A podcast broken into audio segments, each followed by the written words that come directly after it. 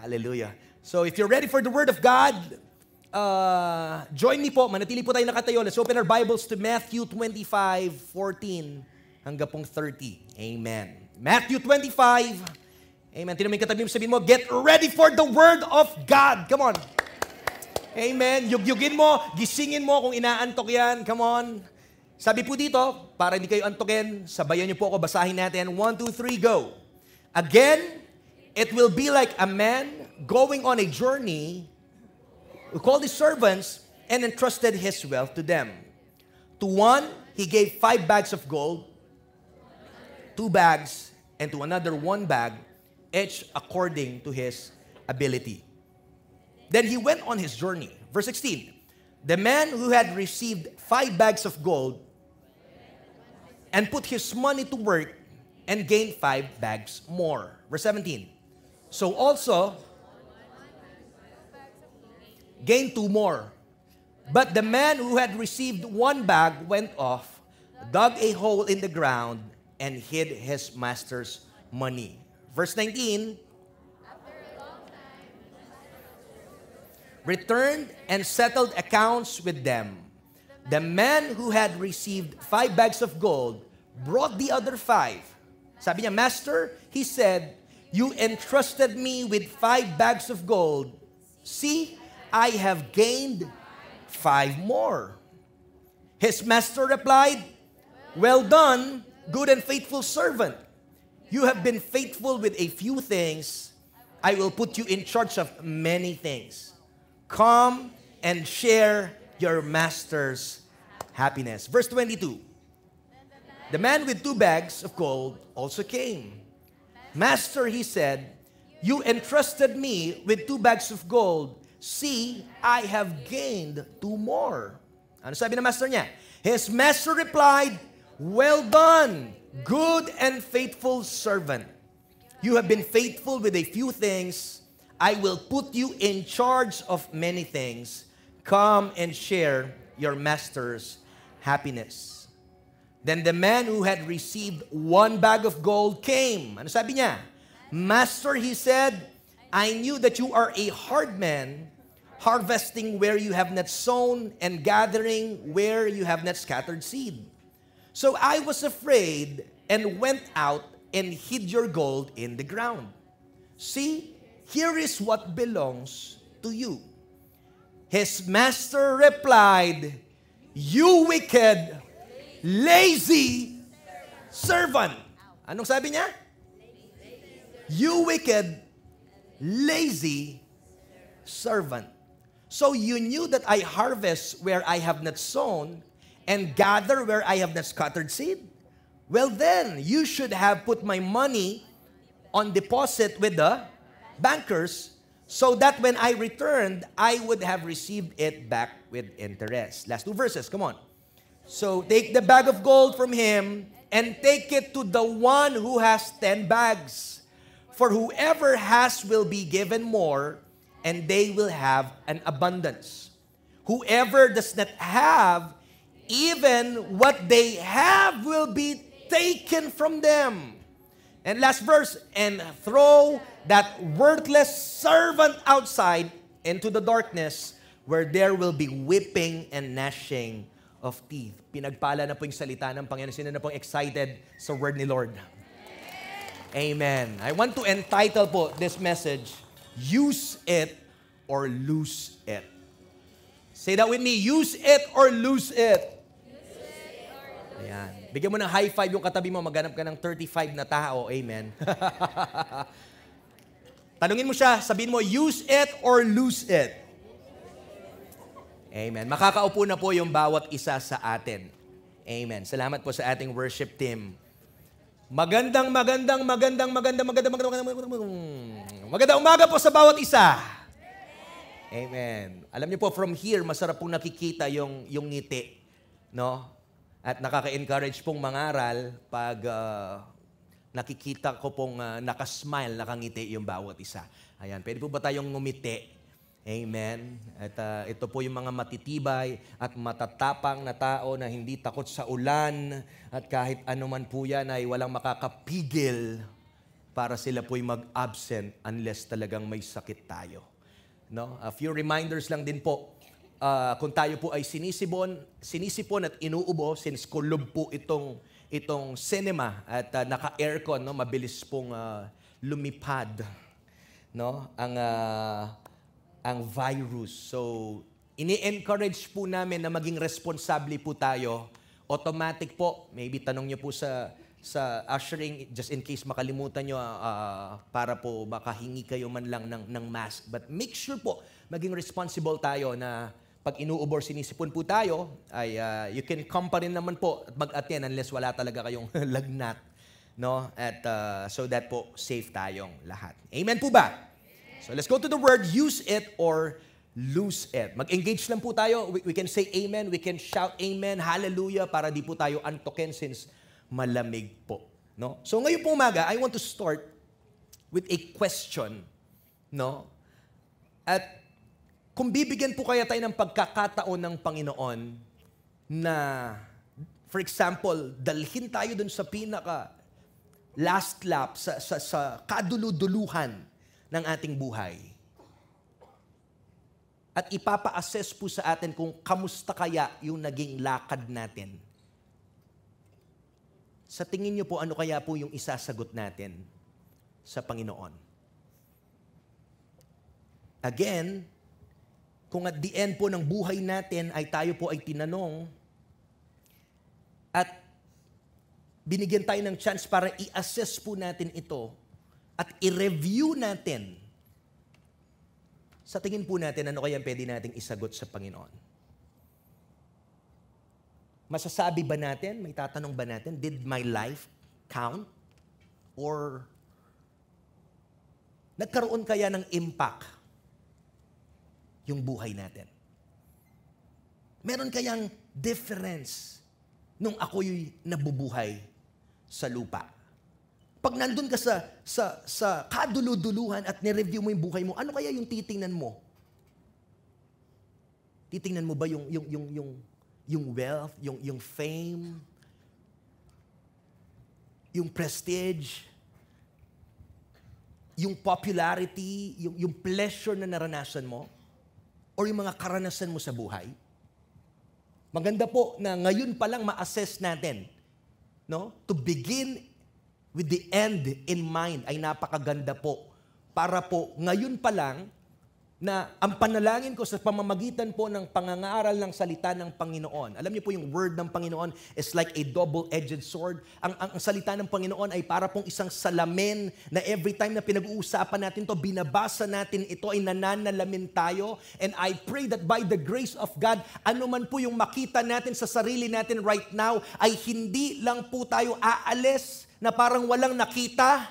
But I pray through the power of the Holy Spirit Ma-illuminate yung dapat ma-illuminate.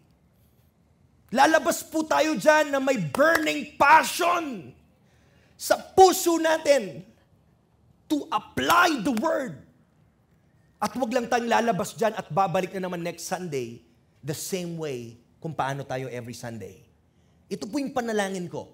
Buksan natin yung puso natin. Allow the Lord to speak to you. And change ano po yung dapat baguhin at ano man yung dapat ayusin.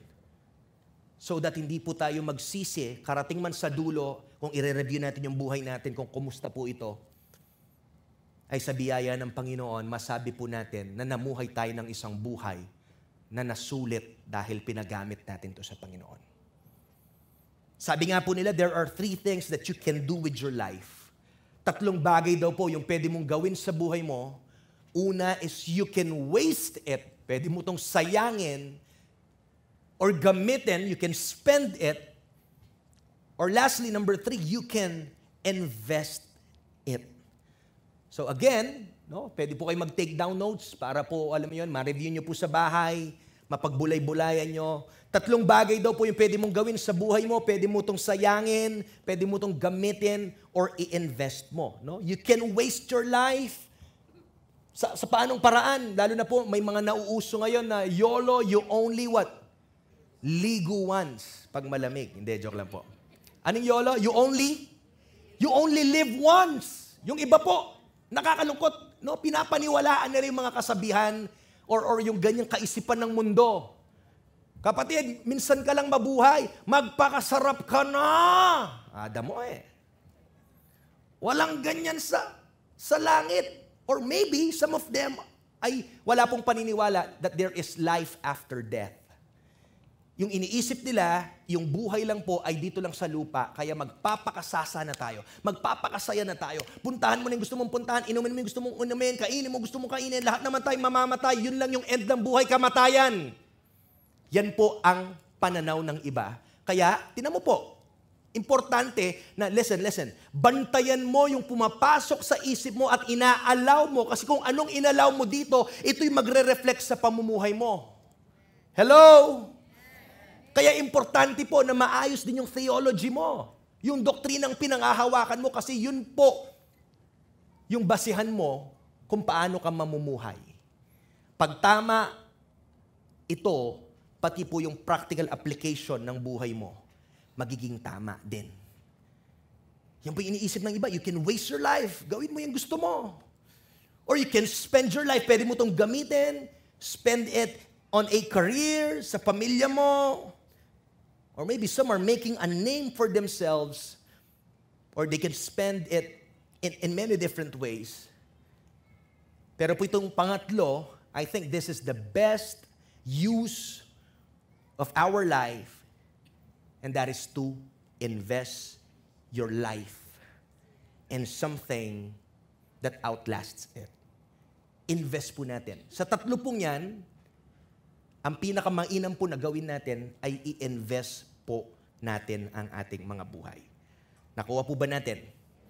Ngayon po, i-connect ko po yung, yung, yung kwento, yung parable of the talents na sinabi po dito ni Jesus.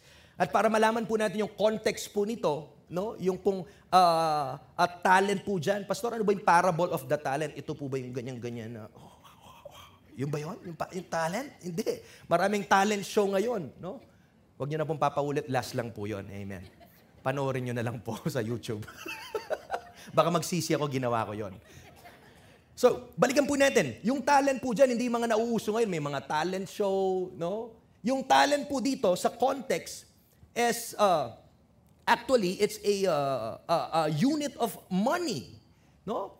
Ay ginagamit po to to measure money. Ito po yung talent dito. And kung i-compare po natin, yung isa daw pong talent sa panahon po natin ngayon, one talent ay equivalent po ng almost 2 million dollars. Isang talent pa lang po yon. Ganyan po kalaki sa pera po natin ngayon. However, kahit yun po yung, yung, yung uh, uh, halaga ng talent, believe it or not, the parable of talents is not really talking about money. Wow. Ito pong parable na ito, kahit po nalaman natin, ganito pala kalaki yon, no? Yung iniwan ng kanilang master, pero po, yung story po dito ay hindi po talaga patungkol sa pera, but it is talking about stewardship, it's talking about responsibility and preparedness. Again, ito po yung tatlong malalaking bagay na kailangan yung tandaan. Ito pong parable of the talents, no? Yung focus po nito is all about stewardship. It's all about responsibility and preparedness.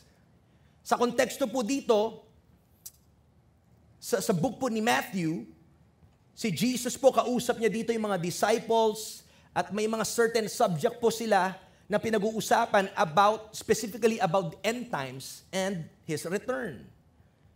Kaya kung titingnan natin, itong parable at sisilipin po natin, actually, yung mga parables are fictitious. Hindi po to totoong kwento ng mga specific na tao.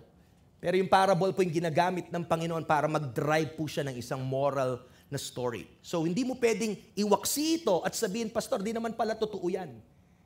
You need to understand ito po yung way ng Panginoon para, alam mo yon, ipakita niya sa atin, i-drive niya sa atin yung mga importanteng bagay also that pertains to His kingdom. At ang ganda po na dito sa parable na ito ay magkakaroon po tayo ng self-examination. At ito po yung nais ng Panginoon gawin natin this morning.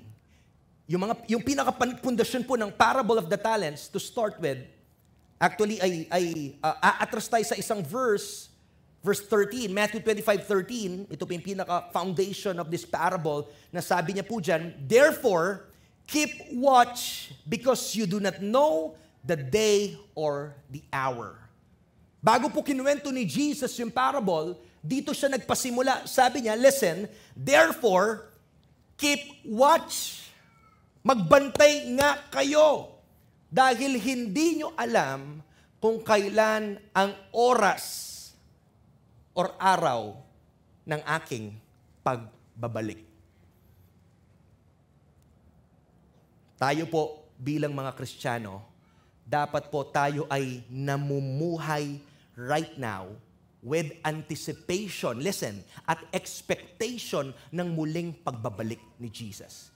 Lahat po ng mata, come on, ayusin po natin yung upo natin. Sige po, pwede po ba ayusin natin? Sumandal tayo na maayos. Sa taas, come on, sa baba, come on. Yung ating pong pamumuhay ay dapat po, no, listen, tayo po mga Kristiyano, dapat po namumuhay tayo na may expectation at anticipation sa pagbabalik ng Panginoon. Since sabi po sa verse, hindi natin alam kailan siya babalik, then dapat po lagi tayong handa araw-araw kasi hindi mo nga alam kailan babalik ang Panginoon. Ayaw natin na babalik ang Panginoon na mahuli tayo sa isang posisyon na hindi tayo handa. Hello? Nakukuha po natin? Kaya ganyan po ito kaimportante. What we're doing here is like a, a, a, a rehearsal sa langit. Kaya nga po may mga mga quote na sinasabi kung dito pa lang sa lupa, sa church pa lang, hindi ka na po ready mag-praise and worship. I-make sure mo na sa langit ka, langit nga yung gusto mong puntahan. Dahil sa langit ay puro may pagpupuri sa Panginoon. At kung dito pa lang naboboring ka, I don't think that you are fit for heaven. Gising pa po ba tayo? Keep watch again because you do not know the day or the hour. So ito pong parable na to, ay hinihimok po tayo na maghanda dahil po eventually, listen, Jesus is coming back. The Rock City Church family, wake up, gumising kayo. Hindi ito yung panahon na papatay-patay, tutulog-tulog tayo. Come on, na nagiging lethargic tayo, na para tayong spiritual, spiritually zombie tayo. Hindi ito yung panahon. We need to wake up, magbantay po tayo. Come on, ayusin natin yung takbuhin po natin. Now is the time dahil hindi mo alam kailan babalik ang Panginoon. Kung meron po sigurong announcement na next Sunday babalik na yung Panginoon, siguro lahat po tayo titigil, for sure lang po ito, titigil lahat sa trabaho, kahit magfa-fasting yan ng one week para lang maghanda sa pagbabalik ng Diyos. Yung iba, sigurado po ako. Kung nakaschedule yan, ay talagang gawandangan. Eh ang tanong, hindi natin alam kailan babalik ang Panginoon. So paano ka maghahanda?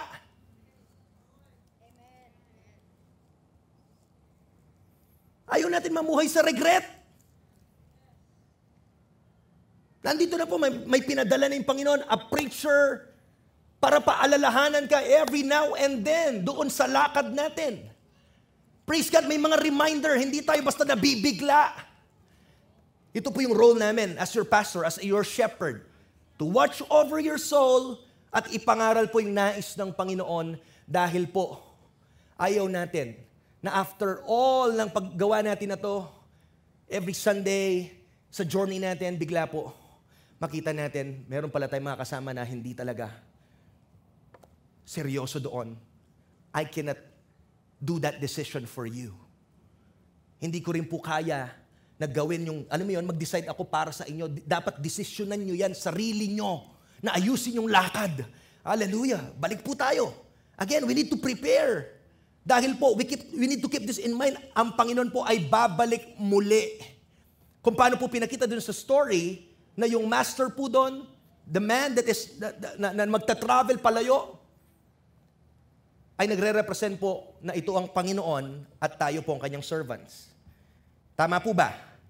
Makita natin sabi that a man traveled to a far country, called his own servants, delivered the goods to them, and immediately went on a journey. Para pong may kamukhang story. Parang, para pong may parallel itong story na parang kamukha to ng story ni Jesus that when He came to earth, He called His disciples, He entrusted them with the message of the gospel, and departed.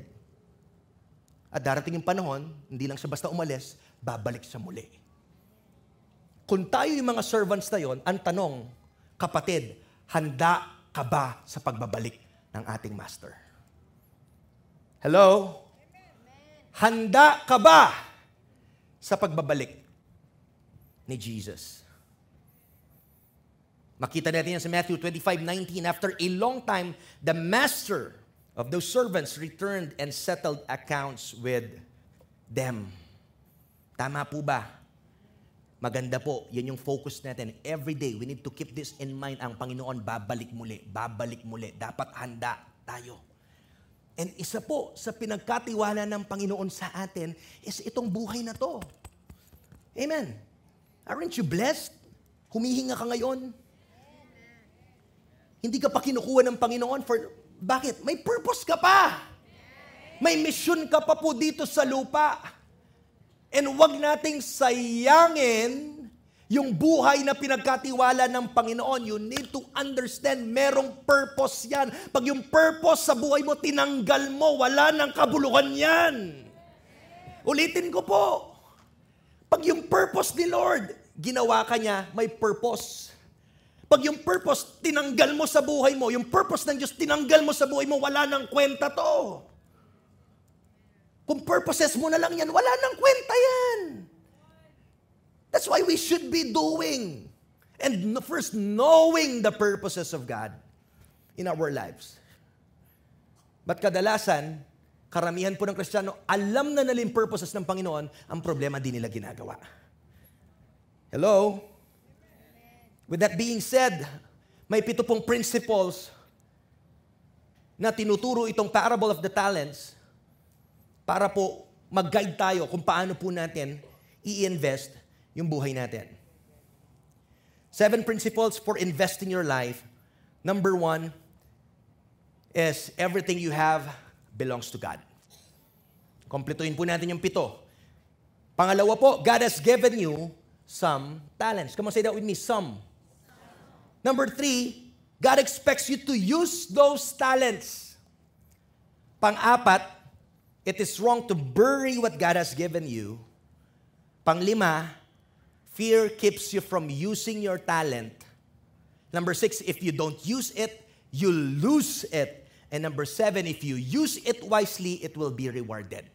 Yan po yung limang prinsipyo na gustong ituro ng Panginoon sa atin sa pamamagitan po ng parable of the talents para po meron tayong guide ngayon on how to invest our lives wisely. We don't just spend it, we don't want to waste it, we want to invest it. Can I hear an amen? amen. Gusto nating invest ito. Pag-usapan po natin yung pitong bagay na yan. Number one po, is the principle of ownership. At yung principle of ownership dyan, yung pinag-usapan po natin sa number one, that everything we have belongs to God. Sino po dito na naintindihan niya na anong meron siya ay galing sa Panginoon? Can I see hands? Come on, sige po, taas niyo po yung kamay niyo. Lahat ng meron po tayo ay pagmamayari ng Diyos. Tingnan mo yung katabi mo. Tingnan mo yung katabi mo. Come on, sabihin mo. Walang sayo. Sige po, para magising. Tingnan mo mata sa mata, sabihin mo, walang sayo. O balikan mo siya, sabihin mo, sa Diyos lahat yan. Sabihin mo, pagmamayari ng Diyos lahat yan. Alam nyo, alam nyo po, ito po yung pinaka-basic yet madalas nakakalimutan natin kasi hindi nagre-reflect kung paano tayo mamuhay at times. We just declare it yeah, everything uh, uh, belongs to God. Lahat na nakikita natin, lahat ng hindi natin nakikita pag mamayari yan ng Panginoon. Pero minsan hindi nagre-reflect, hindi, na, hindi nakikita sa buhay natin na pinagkakatiwalaan natin yung Panginoon. That He is the owner. If God owns everything, then that means you own nothing. Hello? Pinanganak ka dito sa lupa. Meron ka ba pinakita baby? Kapanganak niya, may dala-dala ng pera. Magdala yung sing-sing Genny. Atin yung kwintas bling-bling Genny na gold. Oh, ano? Grabe tong batang to ah. Lumabas, naka-japorms na. Meron po bang baby dito, lumabas dito, may, may, may dala-dala na dito sa lupa? Wala. Dumating po tayo dito sa lupa na walang dala at aalis po tayo ng walang dala. Ano sabi ng Bible? Matthew 25:14. Again, it will be like a man going on a journey, listen, who called his servants and entrusted para mahina po. And entrusted his wealth to them. Kanino wealth? Kanino the wealth? To from the master. So sino nagmamayari? Yung master, hindi yung servant. Yung property na pinagkatiwala niya, yung talent na yon, yung gold na yon, hindi po sa servant, sa master po iyon. At dun po natin makikita that He owns everything. That's number one. Pangalawa po, na kailangan natin maintindihan dito, is the principle of allocation that God has given us some talents. Say that with me again, some. Matthew 25:15. Sabi po diyan, to one he gave, basahin po natin. To one he gave five bags of gold, to another two bags, and to another one bag. Each Then he went on his journey. Gusto ko po kayong turuan paano nyo basahin yung Bible kasi ito po with simple lang, with simpleng reading with comprehension, maiintindihan mo yung Bible. Alam ko po may mga malalalim, yes. Pero ito po, no? You, even you don't need a, a, a, a, a pastor para maintindihan nyo pag binasa nyo po to, to the one. He gave may five, may two, may one. Listen, tingnan yung keyword doon. Each according to his ability. Wow. Then he went on his journey. Bakit po sinabi natin dito? Some talents. Yung talent nga po dito, hindi lang patungkol sa pera, but yung talent po na sinasabi din po dito ay pwedeng abilidad, resources, skills, opportunities, lahat po ng mga bagay na binigay ng Panginoon sa iyo, pati na po yung mga spiritual gifts na yan, anything that God entrusted you with, yung, yung, yung trabaho mo, yung, yung, yung pamilya mo, yung mga anak mo, ito po, lahat po ng pinagkatiwala ni Lord sa iyo ay pwede mong i-consider as a talent. Pero po, yung amount na dinedistribute ng Panginoon sa atin ay hindi pare-pareho. Tama po ba? Balikan ko po yon. Lahat binigyan. Yung isa, five yung isa, two yung isa, one. Meron po ba sa kanila walang natanggap? Sagutin niyo naman po ako. Wala po. Lahat may natanggap. So ibig sabihin din, lahat sa atin may pinagkatiwala si Lord. Walang pwedeng magsabi dito, Pastor, wala pong pinagkatiwala si Lord sa akin. Ganda lang. Wow. Tama?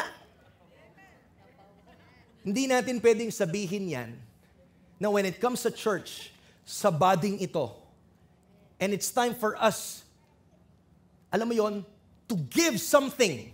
Hindi mo pwedeng sabihin, Pastor, wala ako niyan nagre-reflect po dito, ang Diyos may binigay sa lahat. Walang pwedeng magsabing, ako zero talent ako. Gising po ba tayo? Lahat pantay-pantay, when I say pantay-pantay, lahat may natanggap, lahat may talent, lahat may pinagkatiwala yung Panginoon, pero hindi po ito pare, pareho. Ano sabi ng Bible in Romans 12 verse 6? Sabi po dyan, we have different gifts according to the grace given to each of us. Yung binigay po ng Panginoon sa atin, anuman po yan, ay biyaya po ni Lord. Tama po ba? Ang ganda po, alam mo yun, that God is a wise God and ginif, we are uniquely gifted by God. At ang kagandahan po, alam niyo po, kahit po sa mga thumb po natin, the way po dinisenyo ng Panginoon yan, sa walong bilyong tao, wala pong ni isa man dito ang nagkakapare-pareho. Kahit po kambal pa yan, hindi yan pareho ng personalities, ng traits po nila, ng gusto nila. Lahat po kasi ay unique.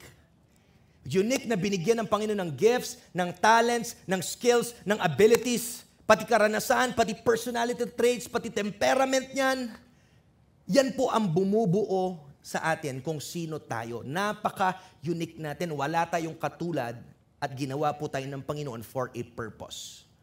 Ngayon, balikan po natin yung text natin. Hindi po lahat ay nakakakuha ng same opportunity dahil po hindi din lahat ay may same ability. Tandaan niyo po to. Again, hindi po lahat ay pare-pareho ng opportunity na binibigay kasi hindi din lahat ay pare-pareho ng abilidad. Hindi din lahat ay capable. Hindi lahat may kakayahan para po makayanan niya or ma-handle niya yung same amount of responsibility. Nakukuha po ba natin? So ang Panginoon, yung nireregalo niya sa atin, yung binibigay niya sa atin based doon sa biyaya niya, ay nakaayon po yan. Listen, tingnan niyo po, sa buhay natin in life, we get opportunities to match our abilities and our level of commitment. Di ba po ang Diyos He is a wise God. He is omniscient. Ibig sabihin, He knows everything. He is the Alpha and the Omega. So, alam niya po, kilala niya tayo, nakita niya na yan. Mag-agree po ba tayo? At yung binibigay niya po na opportunity sa atin ay nagmamatch doon sa abilidad natin at sa level ng commitment natin. Isa po to sa prinsipyo na nais kong maging maliwanag sa atin na ang binibigay ng Panginoon din ay nakamatch po sa, uh, how will I explain it? Again, uh, yung binibigay po na opportunity ng Panginoon sa atin ay nakamatch din po doon sa kung paano niya tayo mapagkakatiwalaan. Hindi siya nagbibigay ng isang responsibilidad doon sa tao na alam ng Diyos masasayang lang ito. Are you getting this? So paano natin pwedeng i-apply ito sa buhay natin? Pag naintindihan mo po ito, mababawasan yung pagko-compare sa iba. Hallelujah. Ito yung problema sa atin eh. We compare. We compare the blessings of others sa buhay natin. Lord, bakit naman yung kapitbahay ko? Kung ako lagi nagsisimba dito, eh, tingnan mo naman, grabe yung business niya, Lord, etc., etc. O sabihin mo, wala nga siyang Diyos, pero mapagkakatiwalaan siya, paano siya humawak ng pera? Alam ng Diyos sino, kanino niya ibibigay yan.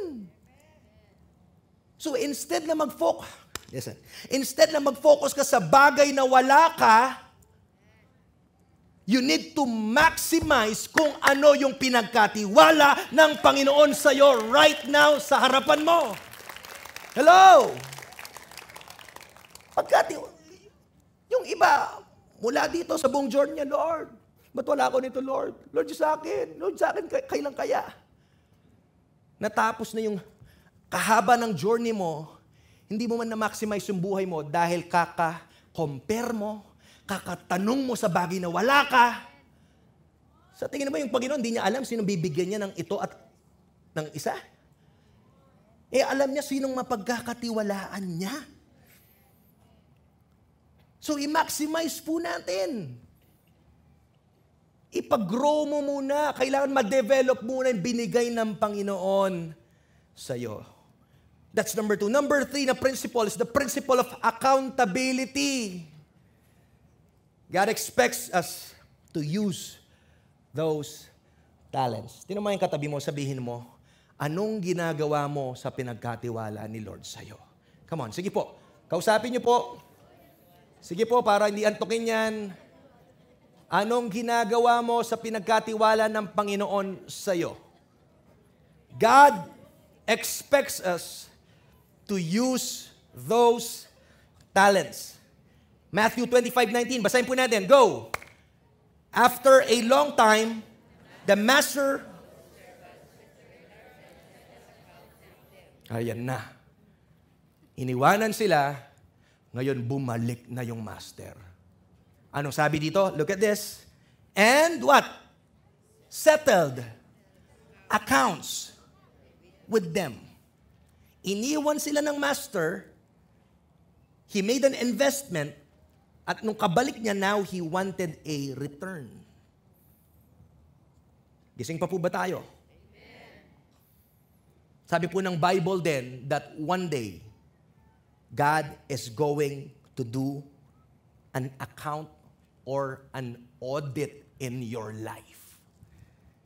Sabi ng Romans 14 verse 12, So then, each of us will give an account of ourselves to God. Yan na po yung sinasabi ko eh. Hello? Kinokonek na po natin yung parable, even po sa buhay natin right now. Para po makita nyo na hindi natin gawa-gawa lang po ito. Hindi ito pananakot. Darating ang panahon, babalik ang Panginoon, haharap po tayo sa Kanya, at tatanungin tayo, kumusta ang naging buhay natin dito sa lupa. Ayan po, malinaw. Each of us will give an account of ourselves to God. Haharap ka sa Panginoon, magbibigay ka ng account, either ginamit mo yung buhay na yan, sinayang mo yung buhay na yan, or ininvest mo yung buhay na yan. At tatanungin po tayo ng Diyos, anong ginawa mo sa binigay ko sa iyong buhay? Ready na po ba tayong sagutin yung tanong na yon? Gising pa po ba tayo? Yan po yung principle of accountability and ne-expect ng Diyos na gamitin mo kung ano mang pinagkatiwala sa iyo. Imagine, tingnan mo po, ito po yung beauty ng church. Ang dami po natin dito. Tama po ba? Sino po dito ina-acknowledge church? Maybe you're considering or you're calling the Rock City Church your home. Can I see hands? Sino po dito? You're calling this your home. Maraming salamat po. Imagine nyo, ang dami po natin. At kung lahat pala, for example, 300 tayo dito sa room, yung 300 na yon, iba't iba yung skills at capabilities. At yung 300 na yon magiging active at ipapagamit nila yung talent, skills nila sa Panginoon, sa kingdom ng Panginoon. Imagine gaano kaganda yung church. Ini-expect ng Panginoon na gamitin natin yan. May magaling magluto, may magaling kumain. Amen? Ay, joke lang. Siya din daw yon. Amen. Tama. May magaling magluto, may magaling maglinis. May, mag- may magaling mangumpuni. May architect, may engineer, may nurse, may doktor. Iba't iba po. Ang tanong, anong ginagawa? Ginagawa natin doon sa binigay ng Panginoon. Ang mundo lang ba'y nakikinabang? Yung trabaho mo lang ba'y sumusulit sa'yo? When I say trabaho, Monday to Friday, minsan Monday to Saturday, tapos pag Sunday, dapat kay Lord na lang yun. Wala pang natitira kay Lord. Woo! Parang umiinit po ng onte. Ah, amen. Pinagamit mo na lahat yung lakas mo. Yung tanong ko, wala pong masama, okay, trabaho yon Pero yung Sunday, may tinitira ka ba para kay Lord? O latak na lang? You need to understand that you are part of the body. Hello? Parte ka ng body. Itong body ng body of Christ. Ito, itong katawan na to, parte ka nito. Kaya po dapat, ano man pinagkatiwala ni Lord sa atin, pinapagamit natin. Ito pong pag, pagpipreach dito sa taas ay wala pong pinag, pag nagkaiba doon sa taong naglilinis at nagpapagamit sa baba. Walang pinagkaiba yun. Hindi mas mataas ito, hindi po literal, dahil stage to, mas matas to doon sa naglilinis, naguhugas sa baba. Hindi po. Pag ginagawa mo yung pinapagawa ng Panginoon ayon sa kaabilidad na binigay niya sa'yo, then you are glorifying God. Palakpakan po natin si Lord. Come on. Hallelujah! Tama po ba? Kaya po mag-invest tayo sa kingdom ni Lord. Ang sarap pong makarinig ng mga miyembro. I want to educate you po para alam nyo. Masarap pong makarinig, Pastor, na ano po nga sahod ko Ken Church? Pastor, ano pong matutulong? Ano pa pong kulang? Ano pa pong need gawin? Ay, tahimik po kayo. Yan yung katotohanan. Pastor na nga saup, ano pong gagawin? Anong project natin? Anong pagtutulungan natin? Yan po yung church eh. Tahimik na naman kayo. Hallelujah. Kailangan na nating mag-graduate doon sa kaisipan na anong makukuha ko dyan. At mag-mature na tayo doon sa anong maitutulong ko dyan. Yung iba nandun pa rin. Ito po yung pangit. Consumeristic mindset. Consumer. Naging kristyano, pero yung mindset consumer. Oh, may, may, may, may activity, merong event, may gathering. Gathering ng women. Nangakwa ko, Ken. Ay, two hours, sayang yung labada. Ay, sayang yung, yung, yung Netflix ko. Ay, ano na rin yan. Dalawang oras, marami na ako mapapanood niyan. Ano makukuha ko dyan sa men of valor? Ay, maglilinis pa ako sa bahay. Consumer yan. Pupunta ka lang pag may feeling mo benepisyo sa'yo. Sad to say, yun po ang immature na mindset ng Kristiyano. Tahimik na naman kayo. Pag ganun mag-isip yung Kristiyano, immature pa. Hindi dapat ganun. Anong, anong, anong, anong tulong sa akin yan? Hindi ganun. Pag nag-graduate ka na doon, dapat, nano nga sa Ken? Anong maaambag ko dyan? Palakpakan nga po natin yung Panginoon. Hello? Tama po ba? Alam niyo po, darating mo yung panahon, magpapasalamat kayo sa akin na sinasabi ko ito yung buong katotohanan sa inyo. Dahil darating din po talaga yung time, haharap tayo, hindi as a church sa Panginoon. You will face God the Father sa kanyang trono, personal ikaw, sarili mo. Ikaw aharap. Wala yung church, hindi ka nire-represent ni pastor. Hindi sinabi, oh, Darak City Church, oh, sino lahat dito? Makasalikod na kitang gulot. Hindi po. Haharap ka sa Panginoon at ikaw mismo magbibigay ng account sa buhay mo. That's why I am saying this with love. Even mabigat, even masakit, minsan kailangan mong tanggapin para mag-grow ka, mag-graduate ka na dun sa immaturity, mag-graduate ka na dun sa waste na pambata. Hindi nakakatawa yung, yung bata, ang tagal mo ng kristyano, naglo-lollipop ka pa. 20 years ka ng kristyano. Ay, wala akong oras eh. Ay, busy ako eh. Hi. Come on. That's the principle of accountability. Number four. Bilisan ko po, baka maging series na naman po ito. Principle of utilization. Yan po yung sinasabi natin, i-utilize mo ng mabuti. Sabi po dyan, it's wrong to bury what God has given us. Ang pangit po, nangangalawang. Meron ka palang gift sa, pag, sa pagtugtog. Ayan, mag-audition ka. Marunong ka palang kumanta, mag-audition ka. Gusto mong matuto paano humawak ng camera, paano lahat yung ginagawa natin dito. Confident kung humarap. Sa tingin mo, pang-artistahin yung mukha mo. Sige, hanapan natin yan. sabi mo, sabi ng nanay mo. Hindi, joke lang. In short po, lahat po tayo dito, may space ka sa church na ito. Come on! May space ka, hindi mauubusan ang church para po sa'yo. So sabi po dyan, mali na itago natin to. Ilibing mo yung gift na binigay ng Panginoon sa iyo. Makita po natin yung problema, yung unang lalaki, tumubo 100%, yung 5 naging 10, yung, yung 2 naging 4, pero itong pangatlong lalaki, ano po ginawa niya? Tinago niya po sa lupa, wala siyang ginawa. Matthew 25:18, sorry.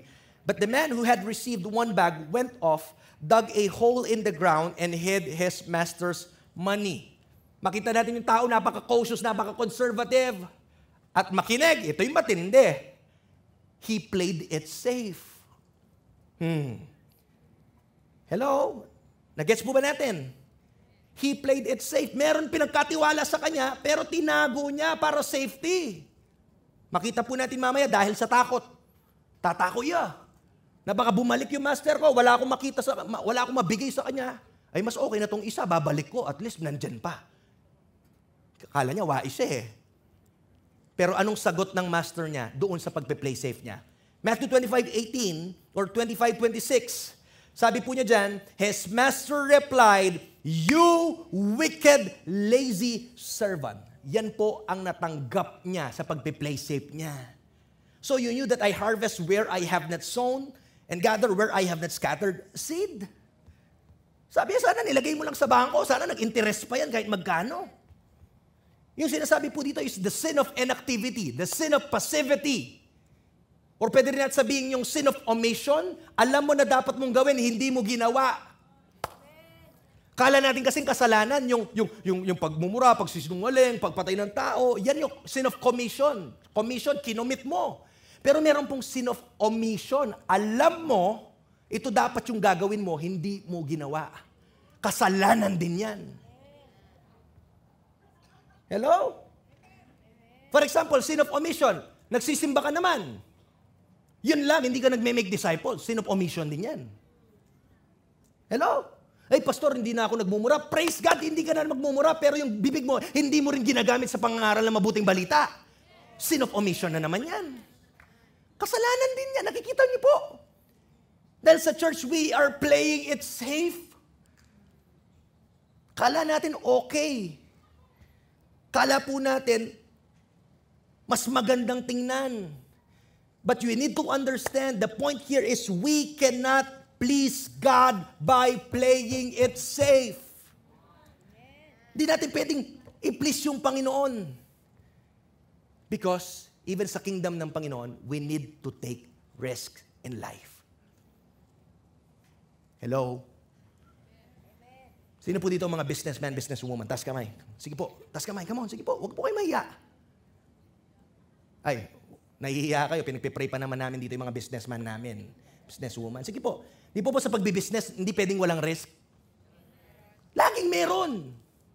The more na malaki po yung naghihintay niyan, malaki din yung risk. May kaibigan po ko, he's into trading, stocks, at in-explain niya gaano kalaki na dapat, alam mo yun, if you want to make malaki, malaki din yung, yung, yung kita mo doon, kailangan malaki din po yung i-invest mo. At the more na malaki yung investment mo, malaki din po yung risk. Kasama po talaga yung risk sa buhay. Tama po ba? Yung mahirap, kaya nating mag-risk sa ibang bagay, pero sa kingdom ni Lord, hindi dahil nagre-risk sa trabaho, sa concert, dyan lagnatin ka na mag, magpila-pila ka dyan sa concert na yan, nagre-risk ka, nag-absent ka pa, pupunta ka dyan. Tapos sa church, umulan, ay, mga tundo, mag-online na ako mo. Minsan natutokso na po akong alisin na yung online eh. Hello? Ngayon po, gusto ko pong paalalahanan yung iba. No? Yung mga online para lang po sa malalayo. Mga nanonood sa Amerika, yan. Meron taga Angeles, Mabalakad, Balibago ka mo, San Fernando. Kayang-kaya pa yan. Malapit pa yan. Unless po talagang hindi natin kaya dahil sa sakit. Pero sa lahat ng pagkakataon, pumunta po kayo dito. Iba po yung online kaysa dito sa onsite. Makikita mo yung kaibigan mo, ka-church mo, magpap- magpapapray ka after ng service, maiyakapan. Makamayan mo lang yung, yung ka-brother mo, ka-sister mo. Iba po yung nagagawa noon eh. Dahil po, dinisenyo tayo ng Panginoon para po sa ganong klase ng fellowship. Tama po ba? So again, balik tayo. We need to take risk sa buhay po natin because if we don't, we are wicked and lazy.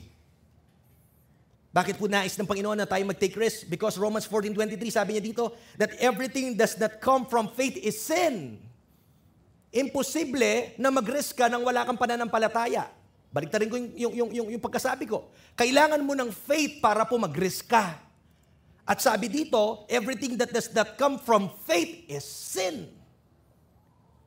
Hebrews 11.6, sabi din ng Bible, without faith, it is impossible to please God. Tama po ba? Logic lang po, kung nandito ka lang sa comfort zone mo, if you want to play it safe, then you don't need faith sa, sa, sa lugar na ito.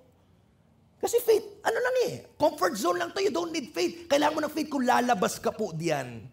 Doon ka nangangailangan ng pananampalataya. Mas gusto pong makita ng Panginoon na tayo po ay lumalabas sa comfort zone natin, nagte-take risk po tayo. Yung buhay ganyan naman eh. Tatayo ka, madadapa ka, tatakbo ka, madadapa ka, lahat naman eh. Tama po ba? Hindi ka normal na tao kung di ka pa nadapa. Hindi ka na normal na tao kung di ka pa nag-fail. Tama po ba? So ano man po pinagkatiwala ng Panginoon na yan, gamitin mo yan kapatid para po sa ikalalawak ng kanyang kaharian dito sa lupa. Mag-effort ka lang, bumagsak ka, tuloy-tuloy lang yung laban. Kesa po wala kang gawin. Tama po ba? Number five is the principle of motivation. Yan ang po sinasabi ko kanina that fear keeps us from using our talent. Pastor, bakit maraming ang tao ayaw magpagamit? Nakaupo na lang dahil nga po sa takot. Yan po yung favorite na tactic ng kaaway, takot. At tatlo po yung ginagamit ni Satan na tactic. Number one, yung self-doubt. Magduda lang ang sarili na, Pastor, di ko ata kaya yan. Hindi, wala akong bilib sa sarili ko. Di ko kayang gawin yan. Hindi, hindi ako qualified dyan, pang leader lang yan or what. Sino nagsabi sa'yo? Kaaway, takot. Takot, yun yung ini-inject niya sa'yo. Takot, takot, takot. Di, ko, di ako qualified. Paano pag bumagsak ako? Yan na, yan, makinig. Yan po, maraming beses ko to naririnig sa iba't ibang klase ng tao. Ayaw nila mag, makinig, ayaw nilang magpagamit kasi bago pa sila magpagamit, ang dami na nilang ine-entertain. Paano pag di ako matapos dito? Paano pag di ko natuloy to? Paano pag nadapa ako? Paano, paano, paano, paano kung hindi mangyari lahat yon? Nang iniisip mo. Paano kung di nangyari yun, nandito ka lang? Dumating yung Panginoon, dinatan ka dyan. Oh, oh, oh, wow. Di ka man gumalaw. Are we getting this? Nagdududa po tayo. Huwag mong hayaan yung pagdududa, yung, maging, yung humad, humadlang para po mag-breakthrough ka sa buhay. Ano sabi ng Matthew 25, 25? So I was afraid and went out and hid your gold in the ground. See, here is what belongs to you. Nagagawa po ng takot, self-doubt. Pangalawa, nandiyan yung self-pity. Ay, maraming beses na ako nagkamali in the past. Ayoko na mag-try. Ayan. Yan po yung problema. Bakit yung iba, alam mo yon maybe nag-serve ako, maybe may iba nag-serve kay Lord, along the way, may mga pinagpe-pray sila sa Panginoon na hindi dumating, hindi ginawa ng Panginoon, nagtampo sila sa Panginoon, natisod sila because you know, church is a messy place. Bakit messy po ito? Kaya nga hindi tayo naghanap ng mga perfect na tao dito sa loob. Bakit naghanap pa ng perfect? Hindi ka naman din ganun. What I'm saying is lahat po tayo vulnerable. Nakatingin ka sa kapwa mo. Nasaktan ka niya, eh, hindi ka aware. Minsan ikaw din nakakapanakit ka din naman na. Pare-pareho po tayo na nakareceive ng grasya ng Panginoon. At yung grace at yung love at yung forgiveness yung ipasa natin sa iba. Hello? Gising pa po ba tayo? Kaya kailangan tumayo. Magpatuloy. Kaya minsan hindi ko po maintindihan yung iba dahil lang ba sa church, yung iba dahil sa church hurt or what? Lahat po tayo one way or the other, may mga time na masasaktan ka dahil sa church. Pero hindi yung, yung hurt ng tao, yung pain sa tao, yun yung magsa-stop sa'yo para hindi ka na magpatuloy sa Panginoon. Palakpakan mo ngayon Panginoon. Come on.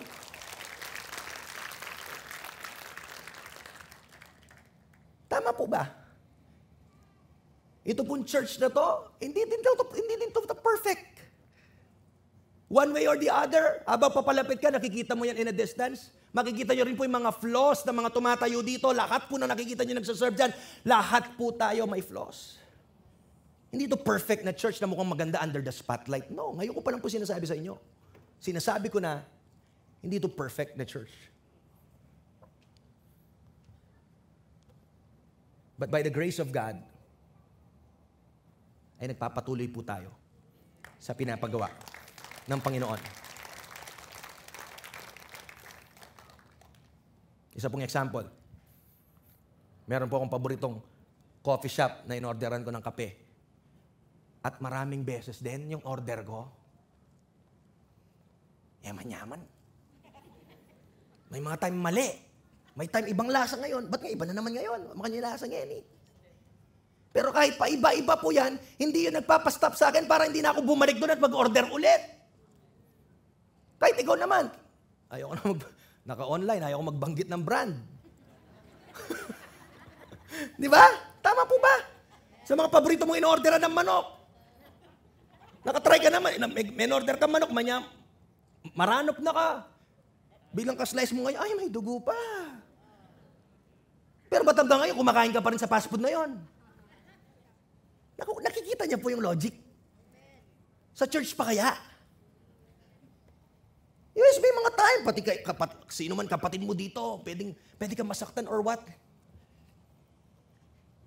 Pero doon natin makikita yung maturity na kaya nating magkapatawaran, kaya nating magmahalan, kaya nating i-bear each other's burden. Come on, palakpakan natin si Lord. Sabi ng scripture, dyan nila malalaman na tayo ay tunay na disciples ng Panginoon kung tayo ay nagmamahalan. Come on. Woo! Tama po ba? So, huwag mo yung self-pity. Tama po ba? Kahit nag-fail ka many times, tumayo ka ulit. Isa pa po tactics ng kaaway, self-consciousness. Ay, ayoko kasi eh, naintindihan ko pag umakyat ka dyan, nagpagamit ka, maraming nakatingin sa'yo. Totoo po yun. Pero yun ba yung hahayaan mo? Kung tinatawag ka ni Lord, yun yung hahayaan mo para hindi ka na magpagamit? Kasi nakatingin pala maraming tao sa'yo. Ano kayang iisipin ng ibang tao sa akin? Alam niyo po yan, maling kaisipan. Ano sabi ng Proverbs 29.25? Look at this.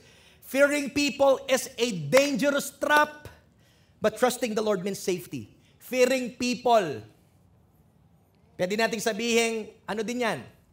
Pleasing people.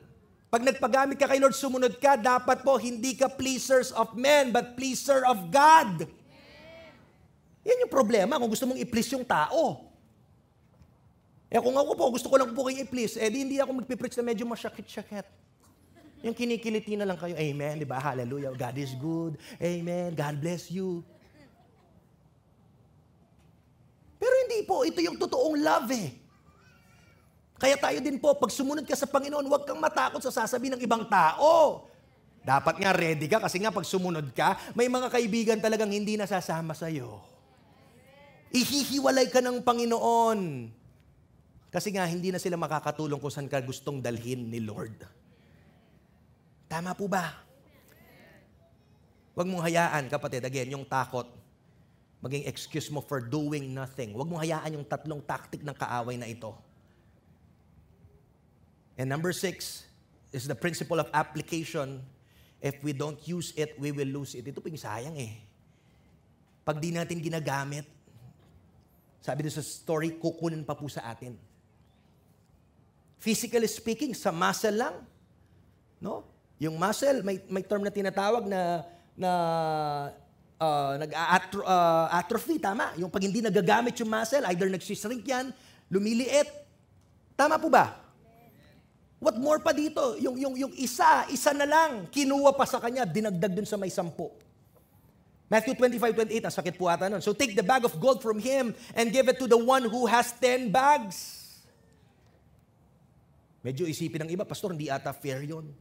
The rich get richer, the talented gets more talented. But it is fair. Fair po siya. Kasi nga, pwede pong kunin ng Panginoon yung bagay na yan na hindi natin ginagamit para po sa Kanya binigay niya yan in the first place para i-glorify mo siya. Kaya po gamitin natin. Tama po ba? Ano man po yung talent na yan, gamitin nyo. Pagluluto, paglilinis, pagtugtog, pag-serve. Ang dami ko pong ini-encourage kesa po pupunta ka dito every Sunday. Ay ba Sunday na, late-late ka pa. Oh, kung sino man po yung nalilate every Sunday, para po yan sa inyo. God bless you. Hello? I want to say that with love. Paano po kaya yung mga nalilate, bibigyan natin ng responsibilidad na sila magbubukas ng cinema? Lawihan ko mo nung malate ko pa.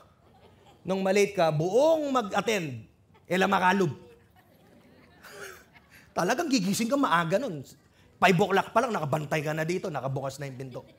Kasi wala, hindi mo feel yung responsibility. Tayo po lahat may responsibilidad dito. Tama po ba? Mag-graduate na po tayo sa paupo-upo. I want to encourage you. Kaya ang dami po, magtanong lang po kayo dun sa desk, sa mga ushers doon, ano po gusto ko po mag-serve. Mag-asawa, pamilya, punta kayo maaga dyan, ngumiti kayo. O ito, masakit yung gawan ta. Ngumiti ka, mag-welcome ka, part ka ng uh, guest experience team. Ang dami po. Number seven, tapusin ko na po ito. The principle of compensation that if we use it wisely, we will be rewarded. Palakpakan po natin yung Panginoon. Come on. Tatlo pong pangako or tatlong rewards yung sinasabi ng Panginoon po dito. Number one is the, the, the promise of affirmation. Nasabi dyan, well done. Sarap po, no? Na kahit ang dami mong pinagdaanan dito sa lupa, may risk man, nilabanan mo yung fear mo, nadapa ka, nahirapan ka, lahat-lahat din after ng lahat ng iyak mo at pagtsatsaga mo dito sa lupa, sasalubungin ka ng Panginoon at kakamayan ka niya, anak, well done. Affirmation. Good job. Yan po ang nara, na, na, na, naggagawa pag tayo ay nagtatry. At tumatayo po tayo after ng fall natin. Hindi lang po affirmation, nandyan din po yung promotion na sabi ng Panginoon, dahil naging tapat ka sa onting bagay, mas pagkakatiwalaan pa kita. I'm going to give you greater responsibility. Promotion. Alam niyo po ba yung promotion galing kay Lord? Kaya huwag kang magtaka. Again, ito na naman. Huwag kang tingin ng tingin, Pastor, ba, ay Lord, ba't siya? Ganoon ako dito pa rin nakastock. Kapatid, gaano ka ba ka-faithful dyan sa trabahong yan? Yan. Pag nakita niyo po umakyat yan, ibig sabihin, oras na talaga. Amen. Promotion. And lastly, number, the third one is celebration. Dahil sabi po dun sa verse, Come and share your master's happiness. Alam niyo po, makinig, alam niyo mga masasayahing tao? Ito po yung mga tao na nagpapagamit sa Diyos. Ano mo yung katabi mo? Hallelujah. Ito po yung mga tao na pinapagamit nila sa Diyos, ano man yung pinagkatiwala ng Diyos sa kanila. Yun ang mga pinakamasayang tao. Hallelujah. At yung pinakamalungkot, ay yung hindi nagpapagamit kay Lord at sinasarili lang sa sarili nila kung ano man yung meron sila. Pinakamalungkot yan. Mamili po kayo. Pinakamahir. Pinakamalungkot. O pinakamasaya ang gusto nyo. So sa ating pong pagtatapos, darating po yung time as we end that hihingi po ng Panginoon magkakaroon po ng audit sa buhay natin at ano po kaya yung makikita natin? Is it going to show a, a profit or a loss? Magiging positive po ba ito o negative? Or ano po kaya yung maririnig natin sa Panginoon? Is it a well done or you wicked servant? Ano kayang lilitaw? I hope and pray na ito pong salita ng Panginoon ay sapat na para gisingin ka sa iyong pagkakatulog, tumayo ka, magpagamit ka kay Lord with everything that you have, your talent, your skills, your treasures, your time, lahat po ng binigay ni Lord. Yung pamilya mo, yung sasakyan mo, yung pera mo, yung business mo, everything na binigay ng Panginoon sa iyo, paggamit mo sa kingdom niya, ibalik mo yan kay Lord. Dahil unang-una, siya po, sa Kanya po lahat galing yan. Everything belongs to Him. Palakpakan po natin si Lord. Church, start investing your life sa Panginoon. At ito po yung risk na worth it na pag ikaw ay nag-invest sa Panginoon, ito po ay walang kalugihan.